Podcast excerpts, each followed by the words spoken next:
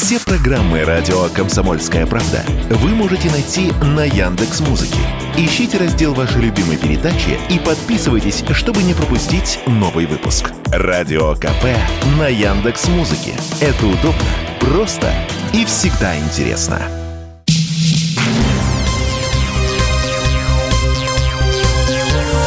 Темы дня.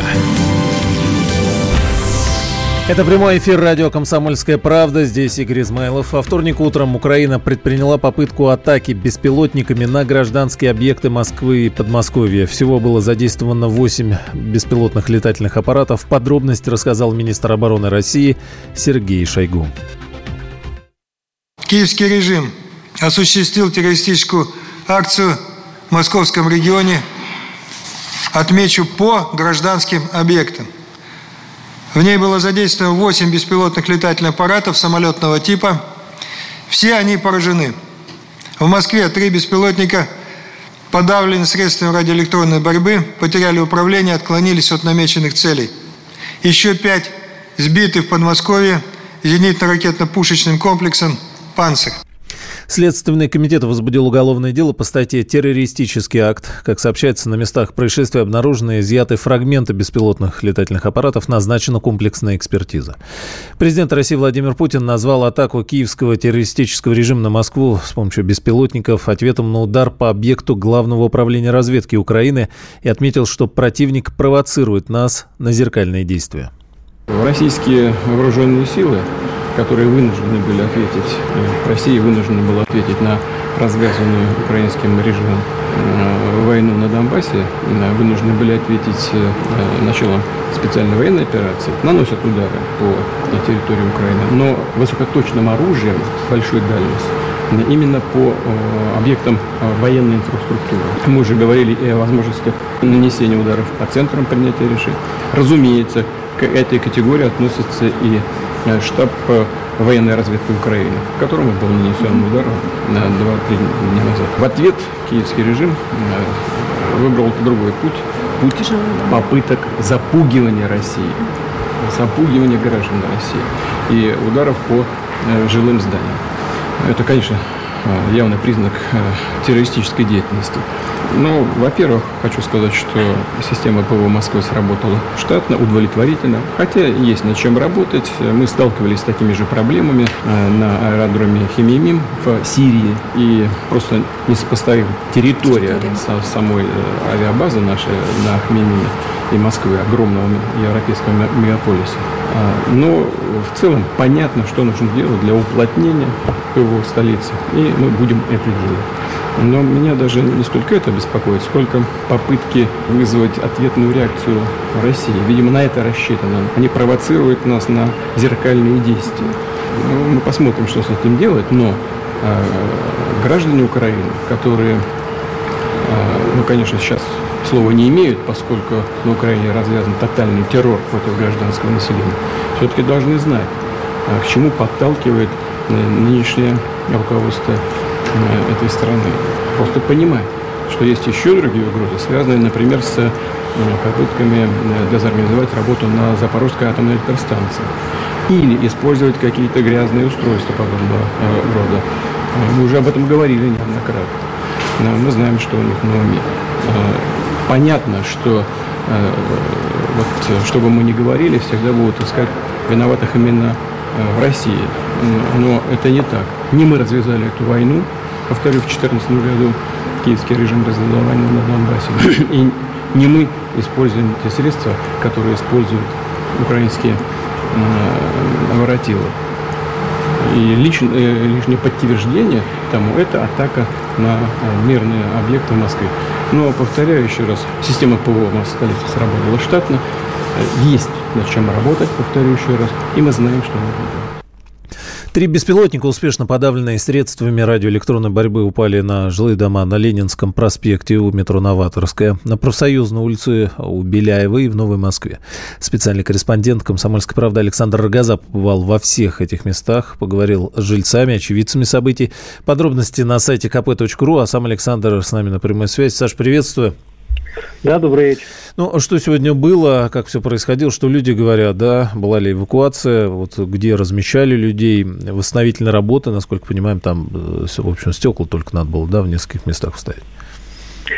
Ну, э, каждый, каждая точка, наверное, друг от друга отличалась. Вот на Ленинском проспекте Профсоюзной там дроны влетали прямо в окна, а в Новой Москве там была проблема, э, ну, была повреждена стена фасадная, часть небольшой, небольшое повреждение, при мне промышленный альпинист как раз заделал эту дыру, и там целый консилиум был из э, коммунальщиков, из подрядных организаций, как оперативно все это исправить. Но вот действительно самые большие повреждения были как раз-таки в Новой Москве.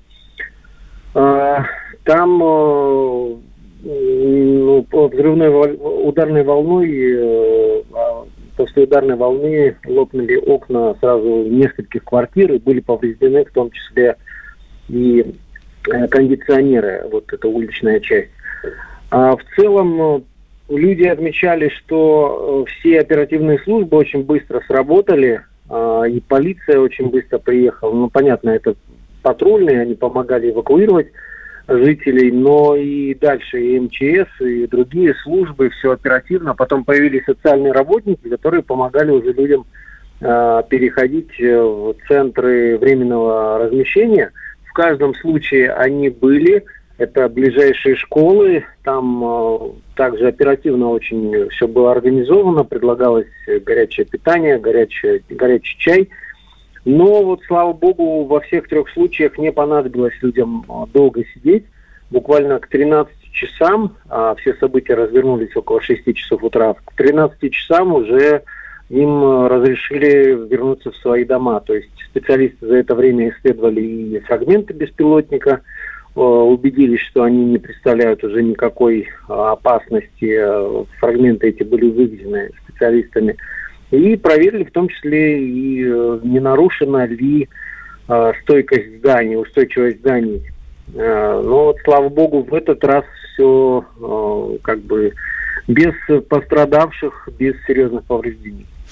Саша, а фрагменты где находились? И много их было, большие? То есть можно по, по ним как-то составить впечатление о том, насколько большой был сам аппарат, что из себя представлял, было ли там на нем что-то? Ну вот э, а, один э, житель дома на Ленинском проспекте, собственно, в соседнюю квартиру влетел этот дрон. Он рассказывает, что ну, около двух метров, наверное, была, как сказать, размах крыльев. То есть вот это крылья при, после того, как он врезался в стекло, основное тело, так скажем, дрона вошло в квартиру, а крылья, они отвалились и упали, рухнули на парковку около машин. А, в Новой Москве я тоже наблюдал, следователи там очень тщательно осматривали все машины, которые стояли под э, Э, стеной, в которую он врезался, дрон. И там фиксировали в том числе повреждения даже на крышах э, машин, то есть э, все до мельчайших как бы деталей фиксировали.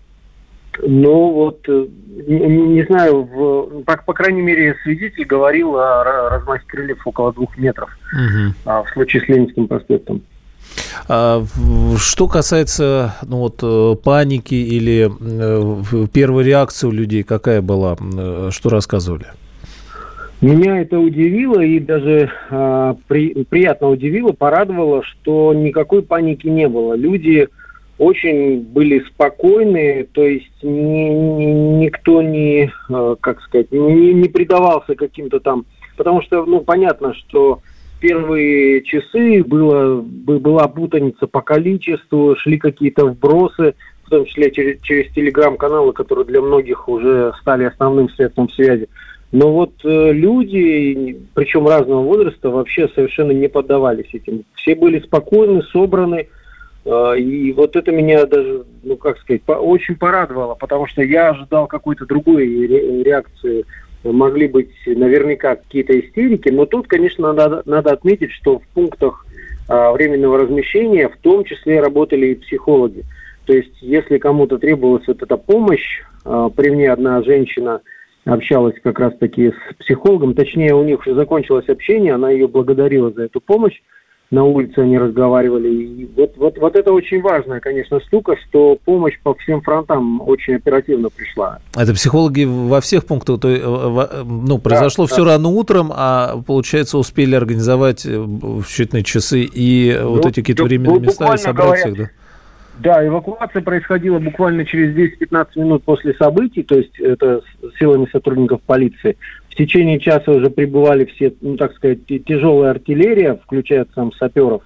И там через час небольшим уже были развернуты вот эти пункты временного размещения. Ну вот это тоже важно, то есть э, в каком-то смысле эта информация проходит фоном, но нельзя не отметить организацию, да, то есть как, когда есть вот э, что хорошего сказать, надо об этом говорить. Конечно. Значит, действительно сработали оперативно все службы, то есть даже психологов успели э, привести, все на местах были. Саша, еще один вопрос вот по поводу паники. Понятно, какое-то беспокойство людей было за имущество, может быть, когда, ну потому что, да, как-то все быстро, и, что говорили? Ну, мне вот не, не удалось пообщаться с с жителями пострадавших квартир. В одном вот в случае с Ленинским проспектом это молодая э, женщина, там, ну, девушка, у которой в гостях заночевали где подруги на профсоюзной, это Полминутки а, пожилая прям. женщина. Угу. Что? Полминутки прям буквально у нас. Да. Ну, то, то есть пока непонятно. Я вижу, что все службы сразу примчались для того, чтобы решать вопросы. Мне кажется, в беде это не оставит никого. Есть. Спасибо большое. Специальный корреспондент «Комсомольской правды» Александр Рогоза был с нами на связи. Все подробности на сайте kp.ru. Продолжим через несколько мгновений. Темы дня. Итак, официальных данных, э, что это были за дроны, пока нет. Своим мнением, о каких беспилотных летательных аппаратах может идти речь, поделился разработчик беспилотников, директор и основатель КБ «Авиановация» Сергей Тавкач в эфире радио «Комсомольская правда». Во-первых, э, в этой атаке применены беспилотники новые, которые до этого не светились. А, точнее, они один раз э, засветились вот э, несколько дней назад. Дело в том, что их отличает эргономическая схема утка, и это не Мигун-5, который обычно украинцы применяли. Кроме того, это достаточно крупный беспилотник, который уже может преодолевать расстояние несколько десятков километров, если не сотен. Соответственно, появляется угроза запуска этих беспилотников с большой дистанции и с э, направлений неприкрытых ПВО. Модель здесь почему важна? Потому что Мигун 5 э, это китайский беспилотник, он э, имеет достаточно плохую аэродинамическую схему для задач какой-то точечной атаки. То есть это дальнолет. Это беспилотник, который долго летит, равномерненько, он не предназначен для маневрирования, для пикирования и вот для такого рода действий. Соответственно, точность поражения ими была очень плохая. Плюс он несет маленькую нагрузку. А схема утка, она лучше э, для этих целей. Что самое главное, ну, это новый тип беспилотника, и у китайцев, я насколько знаю, такого нет. То есть э, мы что три дня назад не смогли определить, что это за беспилотник, что сейчас, в принципе, э, из того, что продается открыто, то есть это говорит нам о том, что они сделали что-то свое, и это что-то свое, он таки долетел со, со стороны Украины, потому что раньше все-таки маленькие беспилотнички пускались э, с территории России. Это Сергей Тавкач, основатель КБ «Авиановации». По данным э, следствия, все остатки и обломки беспилотников были тщательно собраны и отправлены на экспертизу сразу же э, во вторник днем. Но э, будем надеяться, что в ближайшее время какие-то подробности поступят. По этому вопросу с нами на связи сейчас гендиректор компании «Клевер Коптер» Сергей Гусев. Сергей, здравствуйте, приветствую вас. А, добрый вечер. Много вопросов сразу. Что это за беспилотники могут быть? Вот э, говорят, что э, какой-то новый тип, которого нет у китайцев. Э, аэродинамическая схема утка. Да, что это? А, и по обломкам, может быть, по кадрам, которые были на видео, можно ли какие-то предварительные выводы сделать? Ну, информации лично у меня мало. Все, что я видел, видели, наверное, все по каким-то видео в сети. Действительно, беспилотник похож на тип утка. Это тот, у которого крыло находится сзади, а оперение находится спереди. Э, аэродинамическая схема интересная, достаточно редкая. Ну, в России я такой не встречал. ну, в плане беспилотников самолеты есть утки, в принципе, а вот БПЛА утку я не видел никогда. А, то есть вообще не то, что редкость, а надо поискать, да, такой? Ну, это немного нестандартная схема. Э, все стараются придерживаться более классических схем, поскольку они более, э, более облетанные, что ли, то есть более предсказуемые в поведении, нежели такая нестандартная схема, как утка. А нестандартная схема может говорить, э, даже не так, может говорить о том, что это чисто какое-то там киевское, вот, ну, что-то, не хочу говорить на коленке, или наоборот, это говорит о том, что какие-то серьезные разработки, предоставленные там странами НАТО или Соединенными Штатами, у которых это есть? Но если бы, например, меня попросил кто-то что-то сделать на коленке, я бы не делал утку. Я бы, наверное, сделал простой классический самолет. Ага. Все-таки утка, как я уже сказал, это нечто немного чуть более сложное, и специалистов э, по подобному э, самолетостроению чуть меньше, нежели по классическому самолетостроению. Я, конечно, не разделяю здесь самолетостроение классическое, не классическое, да, ну, но да. все равно mm-hmm. здесь немного чуть-чуть э, такой отход от классики. Я думаю, что это не совсем на коленке. Интересно. А что касается вот типа этого самолета, а можно ли какие-то предположения сделать о дальности? А на какие расстояния он может летать? Да, какой тут у него тип может быть заправки топлива, навигации? Ну, здесь уже неважно, утка это или не утка, здесь э, на дальность может влиять э, тип двигателя, размах крыла примерно. Mm-hmm. То есть по тому, что мы все видели да, в сети, это приблизительно там трехметровый размах крыла. Это бензиновый двигатель, ну, судя по тому, как он жужжал. Э, это значит по массогабаритным характеристикам это примерно ну, аналог наш, нашего Орлана-10. То есть это где-то 20, условно, там, плюс-минус, опять-таки говорю, 20 килограмм взлетный вес – значит, у таких а, типов аппаратов примерно 5-7 килограмм полезная нагрузка с учетом топлива. Э, да, лететь можно далеко, то есть если мы берем средний расход, например, полкилограмма в час у подобных двигателей, ну вот даже такой грубо укрупненный, то на 5 килограмм мы уже можем лететь 10 часов. А вы имеете в виду в час. 5-7 а, килограммов вообще, э, э, включая, ну, если нужен какой-то груз? все, да. А, все, и да, топливо, да. да? То есть, если мы везем груз, то, ага. соответственно, топливо мы везем уже меньше. Ага, интересно. Значит, полкилограмма, и э, тогда максимально, если он, например, вообще без груза, значит, он сколько может пролететь? Ну, Только километров наверное, если в идеальных условиях, как я сейчас назвал, там идеальный да. расход какой-то некий, то там до тысячи километров, но идеальных не бывает, ага. у нас встречный ветер и так далее, то есть, соответственно, километров 800 пустой, он, вот, точнее, полностью залитый топливом без какого-либо другого груза, он может ну, километров 800 преодолеть. Ну, э, то есть даже это расстояние, если брать там э, границу с э, Харьковской областью, только в притычку получается совсем наверное. И ему же надо облетать, наверное, как-то, да, он же не, не, не идеально траектории летит, э, то есть э, из того же... А, кстати, ну, как, как они наводятся, да? Ну, смотрите, если, допустим, мы говорим, что они условно отправлены там, с территории другого государства, с территории Украины, да, соответственно, мы уже не можем говорить о прямой радиосвязи никакой. Э, там дальность прямой радиосвязи не более 150 километров э, при больших там, ну, высоких да. антеннах, мачтах угу. и так далее. Э, здесь, скорее всего, если мы говорим об этом, опять-таки, да, просто отправлен он в точку по GPS. То есть, То у него компьютер связи, просто задается, задается координаты прибытия, и, и GPS его ведет сама. Да, да, да. В дальнейшем он может, например, в теории перехватиться другим пил, внешним пилотом, например, который условно находится под Москвой где-то там или на, на здании в Москве, он может перехватить управление и начать им управлять. Хотя, может быть, это и не обязательно в данном случае. Просто точку а, поставили и все. А это сложно или какие-то какая-то система шифрования есть? То есть можно на, на, на ходу менять? Да нет, это, да ничего сложного, просто в мозги передатчика прописываются два пульта, и а. все, там один отправляет, другой принимает. Ничего сложного в этом нет. А в момент, когда э, происходит, ну, как в простонародье говорят, э, заглушка включается, э, э, ну, глушилка, да, на эти угу. частоты GPS, он что начинает делать? Он не понимает, где он летит?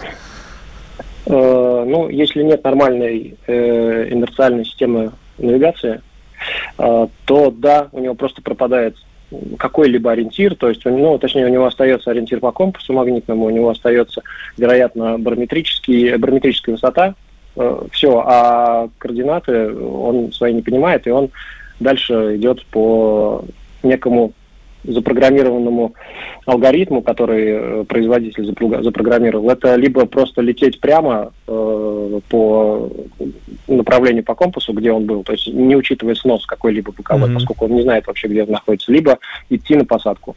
А идти на посадку, соответственно, это туда он, он не может учитывать наземные обстоятельства наземные в данном случае, ну, да, он, он просто идет, вот, снижается потихоньку и все, и куда врежется, туда врежется, а, дерево, дом ну, куда угодно. То есть это в зависимости от настроек э, изготовителя изначально. Да, это, это интересная история. А высоты он как обходит, и, и вот в случае, когда говорят, что на, там, чтобы его не засекли э, средствами там, противовоздушной обороны, они низко летят.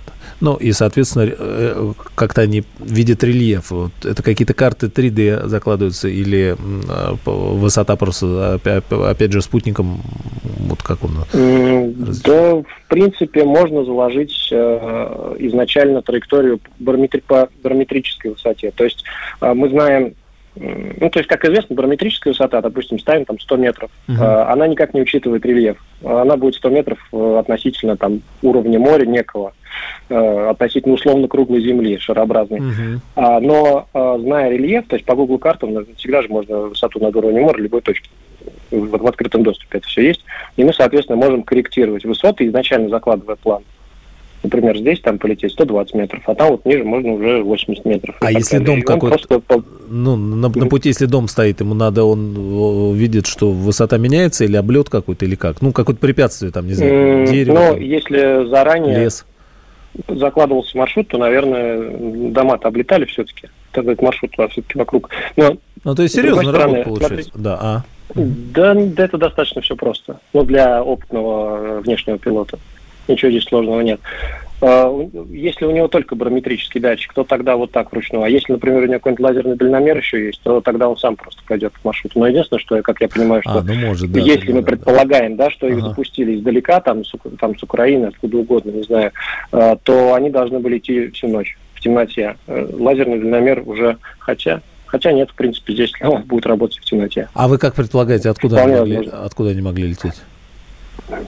Ну, сложно сказать, но в теории, э, с учетом того, что вот в интернете написано, что там был определенный тип заряда, да, он 3 килограмма весит, ага. с учетом того, что у нас условно, ну, например, 6 килограмм полезная нагрузка, да, мы вычитаем оттуда 3, у нас остается 3 килограмма.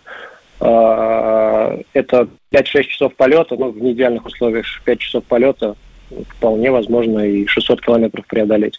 То есть, а дальше просто берем радиус от Москвы, предполагаем э, самое э, предполагаемое место запуска. Ну да. Э, тут уже да, спасибо, спасибо большое, Сергей. Очень интересно. Сергей Гусев, гендиректор компании Клевер Коптер, был с нами на связи. Еще раз скажем, все обломки собрали, отправили на экспертизу. Темы дня. Это прямой эфир радио «Комсомольская правда». Здесь Игорь Измайлов. Вторжение беспилотников во вторник не имеет никакого военного значения. В первую очередь, это была попытка информационной атаки, считает специальный корреспондент «Комсомольской правды» Александр Коц посмотрим на эффективность этого налета, то она близка к нулю. Это довольно простая цель для наших средств противовоздушной обороны. Я скажу, что вот такие типы беспилотников ударных в зоне э, специальной военной операции, ну, честно говоря, не встречал. Особенно вот этот, который уткой, да, что называется, у него двигатели сзади и э, спереди вот это короткое оперение, он очень напоминает израильский ударный беспилотник «Хороб». Вот э, таких я там точно не встречал, может быть, в первую очередь из-за того, что там э, район насыщенный средствами противовоздушной обороны, и такие цели сбиваются очень легко. Они медленные, они заметные, они шумные. Все-таки ВСУ больше э, доставляет э, неприятностей дроны камикадзе типа американского Switchblade, либо э, самоделки коптерного типа, называемые FPV-дроны. А здесь, ну, тоже эффект военный от этого налета никакой. Понятно, что это больше информационная атака. Даже если бы было не 8 дронов, а 100 дронов, все равно они бы не смогли нанести тот ущерб столицы, который а, мы ежедневно наносим ракетными ударами, в том числе и а, по Киеву, потому что все-таки несопоставимые масштабы, несопоставимые боевые части ракеты и беспилотники. Поэтому, конечно, здесь больше рассчитано на информационный эффект, причем, как мне кажется, он значительно ниже, нежели в случае с двумя беспилотниками, которые а, долетели до Кремля, потому что здесь эти самолеты попадали, не долетев до центра Москвы, большая часть упала их в Подмосковье. Ну, три самолета врезались э, в жилые дома, уж я не знаю по какой причине, либо полетная программа была заложена неверно, либо на самолеты было оказано воздействие нашими системами радио. Электронной борьбы ну, никуда они не долетели, но понятно, что в, в Киеве сейчас злорадствуют, говорят, почувствуйте то, что мы чувствуем ежедневно, но я думаю, что они чувствуют значительно больше, нежели в Москве, ну, по крайней мере, теперь многим, у многих, может, развеялись какие-то последние иллюзии, что война это не что-то далекое и, и чужое. Неделю назад официальный Вашингтон декларировал, что не приветствует атаку украинских диверсантов в России, но оставляет за Киевом право принимать решения. В свете подобной риторики возможную реакцию западных партнеров также прокомментировал специальный корреспондент «Комсомольской правды» Александр Коц.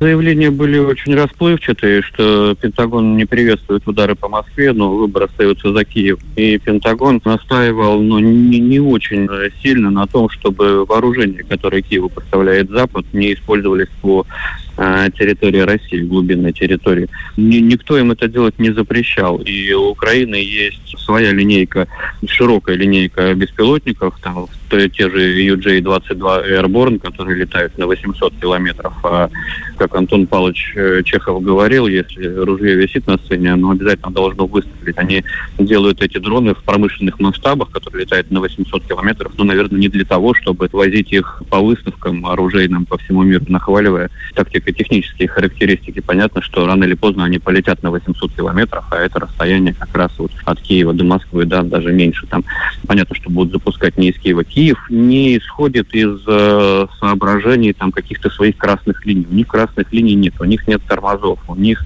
э, есть только сегодняшние технические возможности, которые они используют полную катушку. Запад давно дал Киеву индульгенцию на любые действия э, на любой там, территории Российской Федерации. А то, что происходит там в дипломатических кругах или в там, средствах массовой информации, эти заявления ничего не стоят, как показывает практика. С нами на связи политолог, председатель Крымской региональной общественной организации Центр политического просвещения Иван Мизюхо. Иван Александрович, здравствуйте. Э, добрый вечер. А, информационная атака с э, целями отвлечь внимание от своих провалов? Ну, в, каком-то, в какой-то степени да, естественно, э, атака беспилотников на Москву – это ответ украинской стороны на российский ракетный обстрел военных объектов на Украине. Кроме того, ну столько уже времени прошло после обещанного Украиной и западным же покровителям так называемого контрнаступления, что им надо о чем-то говорить. Тем более, давайте не убирать э, э, следующее событие, которое произойдет, это очередной саммит э, НАТО в Прибалтике. Соответственно, Зеленскому надо с чем-то ехать на этот саммит, о чем-то говорить, показывать какие-то успехи. Ну, успехов не получилось. А, ну, а, а и что вот он покажет? И, и, ну, выхлоп какой? Э, я думаю, что расчет был на информационный выхлоп по двум направлениям. С одной стороны, наше общество постоянно пытается деморализовать российское общество подобными инцидентами, но не получается. А с другой стороны, Зеленскому надо показывать что-то гражданскому обществу западных государств, Э, которая, которая пичкает постоянно темой Украины. Если вы посещаете какие-то иностранные, в том числе информационные зарубежные э, сайты, вы увидите постоянную контекстную рекламу о необходимости помощи Украины. Там то Зеленский в виде супермена, то еще как-то. Вот общество накачали информация о непереможности Украины, а этой непереможности все никак нет. Поэтому ну, надо создавать эту какую-то информационную завесу. Понятно, что там кукловоды Украины осознают ее реальные возможности. Они ее постоянно подвигают на это так называемое э, контрнаступление, на эту мясорубку. Зеленский пока еще сопротивляется. Но я думаю, что его в итоге все равно додавят все вот эти информационные провокации ему вряд ли помогут еще больше оттягивать время, чем он это делает. А, ну вот, э, кстати, интересно, да, по поводу еще и додавят э, это решение, ну, то, о чем говорилось э, тоже сегодня, что э, украинский суд, да, э, потребовал возбудить уголовное дело в связи с обращением по факту возможной там госизмены Зеленского. А в какой степени внутренние процессы могут идти к тому, что будут пытаться мятежом ли, другим способом Зеленского скинуть, и не говорит ли это о том, что события вот принципиального характера э, не за горами, а связанные с, с, с какими-то трансформациями на Украине? Или это вряд ли? Ну, если, э, если брать во внимание эту историю э, с Геолеросом, который объявил о том, что суд принял решение да, депутат Рады. о возбуждении уголовного дела да, в отношении Зеленского, то тут надо Э, наверное, э, сделать некоторое, э, некоторое пояснение. Согласно правовой системе Украины, если ты написал заявление об уголовном преступлении на другого гражданина, уголовное дело должно быть возбуждено автоматически. Видимо, оно не было возбуждено автоматически, потому что офисом Зеленского оказывалось давление. Через суд это дело возбудили, ну и также ГБР его и закроет. Поэтому рассчитывать на то, что какая-то трансформация произойдет, не приходится. Ну и кроме того, надо немножко, наверное, пару слов сказать о личности Гео Лероса. Его э, ранее ну, уже достаточно, на самом деле, давно исключили из фракции «Слуга народа» Верховной Раде Украины за критику президента. Он тяготеет к Петру Алексеевичу Порошенко. Я вообще думаю, что он на опережение, он срабатывает на опережение, зная, что его потенциально могут лишить мандата народного депутата Украины, он вот э, показывает себя такой жертвой режима потенциальной. Может быть, он таким образом пытается как-то себя обезопасить. Угу. Ну хорошо, а, бог с ним, Зеленским, об этом, наверное, отдельно стоит поговорить, да, там э, посмотрим, как будут развиваться события, хотя важно то, о чем вы говорите, что, собственно, он демонстрирует. Ну, а как вам кажется, вот э, в каком-то смысле, может, неожиданно, да, а как в Киеве вот люди видят, значит, беспилотники там в Подмосковье, в Москве, а они видят, что мы не бомбим не то что беспилотниками, а высокоточными ракетами в дом Порошенко может прилететь. Вот его белый особняк в пригороде Киева, огромный, да, там на берегу. Вот туда же может прилететь, мы же этого не делаем. А какая реакция? И, э, ну, и в каком смысле они им, кстати, демонстрируют лишний раз и Москву, и Подмосковье, как, как здесь жизнь протекает, да, а, как здесь меняется, как благоустраивается и все остальное. Как вам кажется, а, на внутреннего пользователя какое э, влияние оказывают вот эти ролики? Эти действия? Я думаю, к сожалению, коллеги, мы с вами должны признать, что весомая, весомая часть украинского общества живет антироссийскими фейками и мифами. И не последнее время, ну а с 24 февраля 2022 года они живут в режиме единого телемарафона. Я тут не сгущаю краски, так и называется этот телемарафон в рамках которого объединились ведущие национальные телеканалы Украины. И Зомбирование эффективно.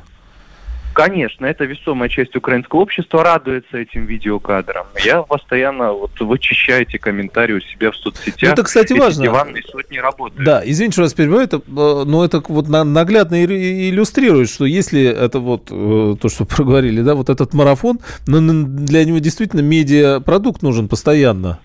Э, это, это для них гораздо важнее, чем, э, чем э, там что-то делать на поле боя. Постоянный медиапродукт, какой угодно. Такой сериал Конечно, нескончаемый. Вы понимаете, Квартал их 95. страна находится в крутом самоубийственном пике. Они смотрят телемарафон. Их страна скоро лишится ну, остатков экономики, и там будет кустарная экономика, как в Афганистане. Но они смотрят телемарафон. Они отступают, но им говорят, что не все так страшно, потому что они смотрят телемарафон. Это вообще большой вызов для нашего будущего после того, когда мы освободим эту э, территорию от этой неонацистской власти. А что делать с этими людьми, которые смотрели годами эти телемарафоны? Да. Как выстраивать отношения с ними? Вы знаете, коллеги, это тысячи вопросов вопрос. на самом деле ждут наше будущее. Спасибо Ты... большое, Иван Александрович. Действительно вопрос важный. Иван Мизюху, политолог, председатель Крымской региональной общественной организации Центр политического просвещения. Темы дня. Итак, как Россия нанесла удар по одному из центров принятия решения штабу военной разведки Украины, почему нельзя снимать беспилотники и работу ПВО, об этом прямо сейчас с нами на связи полковник в отставке, военный эксперт, главный редактор информационного портала ANNA News Анатолий Матвейчук. Анатолий Андреевич, здравствуйте. Да, добрый вечер. Ну, что Владимир Путин, э, комментируя ситуацию с э, беспилотниками, подтвердил, что Россия несколько дней назад нанесла удар по одному из центров принятия решений. Речь идет о штабе э, военной разведки, ГУР, Главное управление разведки Украины. В чем важность этого удара? И, ну, вот ваши коллеги, военные эксперты, писали, что э, находились они в здании, и э, ракета была прислана им нами такая, что она прошла через этажи, они э, успели спуститься в подвал в момент э, эвакуации, которая была объявлена, несколько сотен офицеров, вроде называлась цифра. А, ну, вот официальное подтверждение мы ждем, да, но э, и ракета дошла до подвала, где они все остались. Среди, и среди них были американцы, и британские специалисты, и координация производилась из этого центра. Ну, смотрите, мы об этом центре знали уже давно, и, собственно говоря, все наши предупреждения о том, что мы будем наносить удары, ну, э, были направлены именно на адекватных людей, которые должны были понять о том всю серьезность угроз, которые представляет их террористическая деятельность. И вот то, что мы сейчас произвели, я думаю, должно подействовать отрезвляюще, ну, хотя бы, если не на этого придурка Буданова, который неадекватен по жизни, ну, хотя бы на, на адекватных генералов, которые понимают о том, что не только их жизнь под прицелом, под прицелом находится, собственно, вся, говоря, вся военная инфраструктура Украины, которая может одной части быть полностью уничтожена. Еще одно. Путин там, в общем-то, высказывался так, что спецслужбы наши имеют право и уже, наверное, получили такое разрешение действовать адекватно. Я думаю, что не только на, будет э, физическое уничтожение, на которое они там э, якобы рассчитывают, будет физическое задержание. Они представлены перед судом, военным судом уже Российской Федерации, как военные преступники. То есть я думаю, что зря они разворошили этот улей, ответ идет не более чем серьезный. А ну, что это для, э, для специальной военной операции? Чем занимался этот штаб? Насколько там важная глубокая роль у него была? Ну, будем говорить так, штаб это, в общем-то, такое э, воен... общевоенное наименование. Это был, был пункт управления всей разведкой Украины. А, так там даже. были, э, да, это был пункт управления, там были все системы жизнеобеспечения, технической разведки, э, радиоэлектронной разведки, космической. И самое главное, я полагаю, что там был центр координации усилий разведывательного сообщества США, Великобритании, Германии. Там были представители, там были, наверное, какие-то специализированные силы и средства для космической разведки, для Илона Маска и тому подобное. И все это в одночасье перестало работать. То есть я думаю, что э, урон должен быть, быть солидный, и боеспособность разведки Украины, я думаю, на порядок должна снизиться. А, то есть и туда все стекалось, и оттуда э, корнелся Запад, получается, да? А, ну и, Конечно. А и как они теперь будут? Ну, если, в общем-то, если различные способы восстановления управления, там и резервные какие-то пункты управления, где-то был запасной командный пункт, ну и сейчас будут все восстанавливать.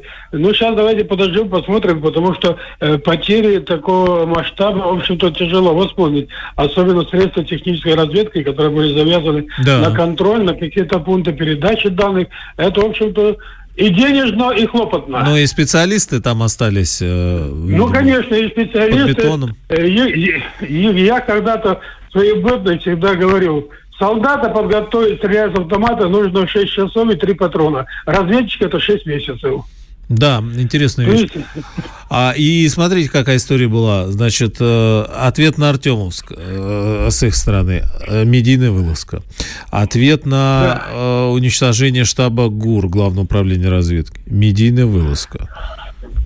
Ну, видите, это информационно, знаете, пропагандистская кампания, которая ставит целью, во-первых, сделать инфошум в поле информационном, показать, что мы не убиты, мы еще живые, еще шумим. И второе, это все-таки, знаете, попытки переключить инфоповод от тех поражений, которые проходят на фронте. Падение Артемовска, это было достаточно очень болезненно воспринято. И с западным э, командованием – и которые в этом было заинтересованы, особенно жителями Украины. Сегодня вот эти все удары по Киеву, там Кличко же сам уже орет, что там действительно идет, кошмарит уже население Киева и кошмарит инфраструктуру. Это тоже инфоповод, который надо было переключить на вот эту медийность, э, которая, ну, собственно говоря, мы нанесли удар по Москве, смотрите, какие мы великие, мы все-таки что-то можем. Это попытки переключения внимания и своих недостатков на какие-то придуманные успехи. Да, интересно. Но ну вот э, Владимир Путин заявил, они провоцируют нас на зеркальные действия. Посмотрим, что можно с этим э, делать. А, э, на ваш взгляд, вот что, какие могут быть здесь зеркальные действия? Вы знаете, если бы мы были американцами, я думаю, было бы ковровое бомбометание до Львова. Но так как мы не американцы, все-таки относимся к украинскому населению еще не потерянным братьям, а просто заблудшим, я думаю, что у нас усилятся удары по элементам инфраструктуры, пунктам принятия решения. И я ожидаю в ближайшее время все-таки воздушную кампанию наших военно-космических сил и ракетных войск по обезвреживанию всех пунктов принятия решений, особенно элементов инфраструктуры, которые пополняют э, боеприпасами, техникой и ВСУ. Ну, то есть, как сказал президент, э, работа идет по военным объектам или военным складам. Да, да, да. И э, о чем здесь даже э, мы все это время говорим, ну давайте уже, значит, там вдарим по банковой там или э, по их особнякам.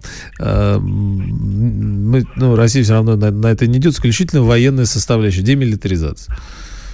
Ну, ну, ну, дело в том, что мы... Есть, понимаете, конвенциальное понятие войны. Война – это не преступление.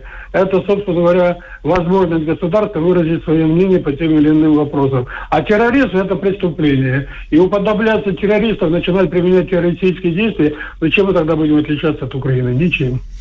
Ну, э, э, да. А еще один вопрос, Антоний Андреевич, по поводу вот э, ПВО, да, и всей этой истории с дронами. А как, какие здесь корректировки будут сделаны? Ну, понятно, что не, все, не, не обо всем можно говорить, и, и при этом мы видим, как отработали военные здесь. А президент сказал, система ПВО Москвы сработал штатно, но есть над чем работать. То есть в ближайшее время будут произведены необходимые действия, да, принято решение по вот, уплотнению, может быть, быть? Да, вы знаете, я думаю, что будет уплотнение в первую очередь радиолокационного поля, что предупреждение, угу. по всей видимости, сделать его более глубоким, более высоким.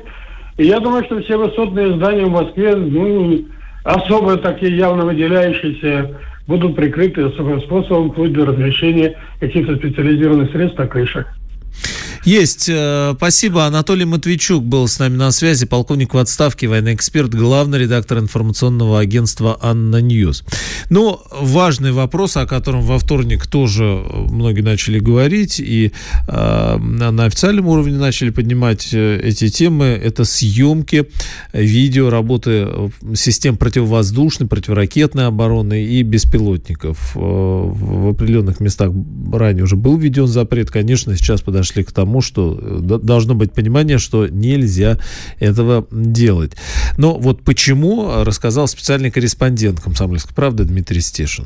В Донецке поскольку больше всего обстрелов, наверное, за всю свою жизнь я снял в Донецке, есть такое неписанное правило. Не снимается попадание, если это военный объект или около военный объект инфраструктуры. К сожалению, да, жилые дома, там, центра города, пожалуйста. Дело в том, что весь этот массив информации, который сейчас распространяется мгновенно, отслеживает, где надо у врага, они просто по этим снимкам потом корректируют огонь. Если не попали, попали не точно. С дронами э, то же самое. Что нам дало СВО из таких технологических новинок, она и раньше существовала, аббревиатура ОСИНТ не берусь сказать, как это на английском, вот.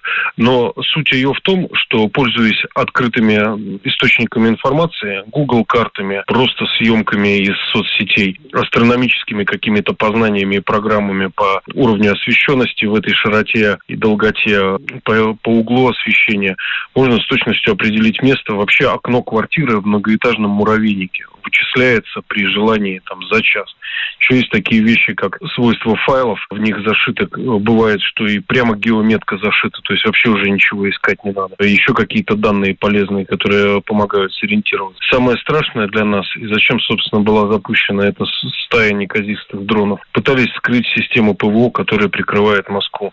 И судя вот по количеству видео, фоточек, которые не спящие москвичи уже на раннего утра начали вываливать в интернет, я предположу, что, конечно, какие-то позиционные районы ПВО таким образом удалось вскрыть и засветить. Но как бы ничего страшного, я надеюсь, они переместятся, найдут себе другую позицию. Но как бы повторять вот это недопустимо. Это получается добровольные помощники гестапо работают, да, сами себе режиссеры с фотоаппаратами, там они сейчас есть даже, не знаю, там в шавермах и зажигалках, не то что в телефонах. На Украине это, кстати, достаточно быстро сообразили, начали жестоко карать за такие съемки. Отключили вообще все уличные камеры в Киеве, чтобы невозможно было нашей стороне считать точность прилета определить. Ну и нам придется жить в новых условиях и всегда помнить о том, что есть очень тонкая грань между сенсацией, какой-то каким-то новостным жареным фактом и непосредственной изменой Родины. И вот эту красную черту пересекать нельзя, лучше на ней вообще не стоять. Мэр Москвы Сергей Собянин заявил, что всем жителям домов, поврежденных беспилотниками, в Москве была оказана психологическая и социальная помощь. Несколько семей обратились к психологам, пятеро перевезли в учреждение соцзащиты, в отдельные комнаты, предоставили горячее питание, сейчас они уже дома. Мобильные бригады из врача, соцработников, психолога и представителей МЧС продолжают обходить жителей поврежденных домов, узнают, какая еще помощь необходима. Ну а социальные службы города остаются на связи с людьми, поэтому если что-то необходимо, конечно, всю, необх... всю помощь помощь и все, что надо, помогут, сделают довольно оперативно. Радио «Комсомольская правда». Только проверенная информация.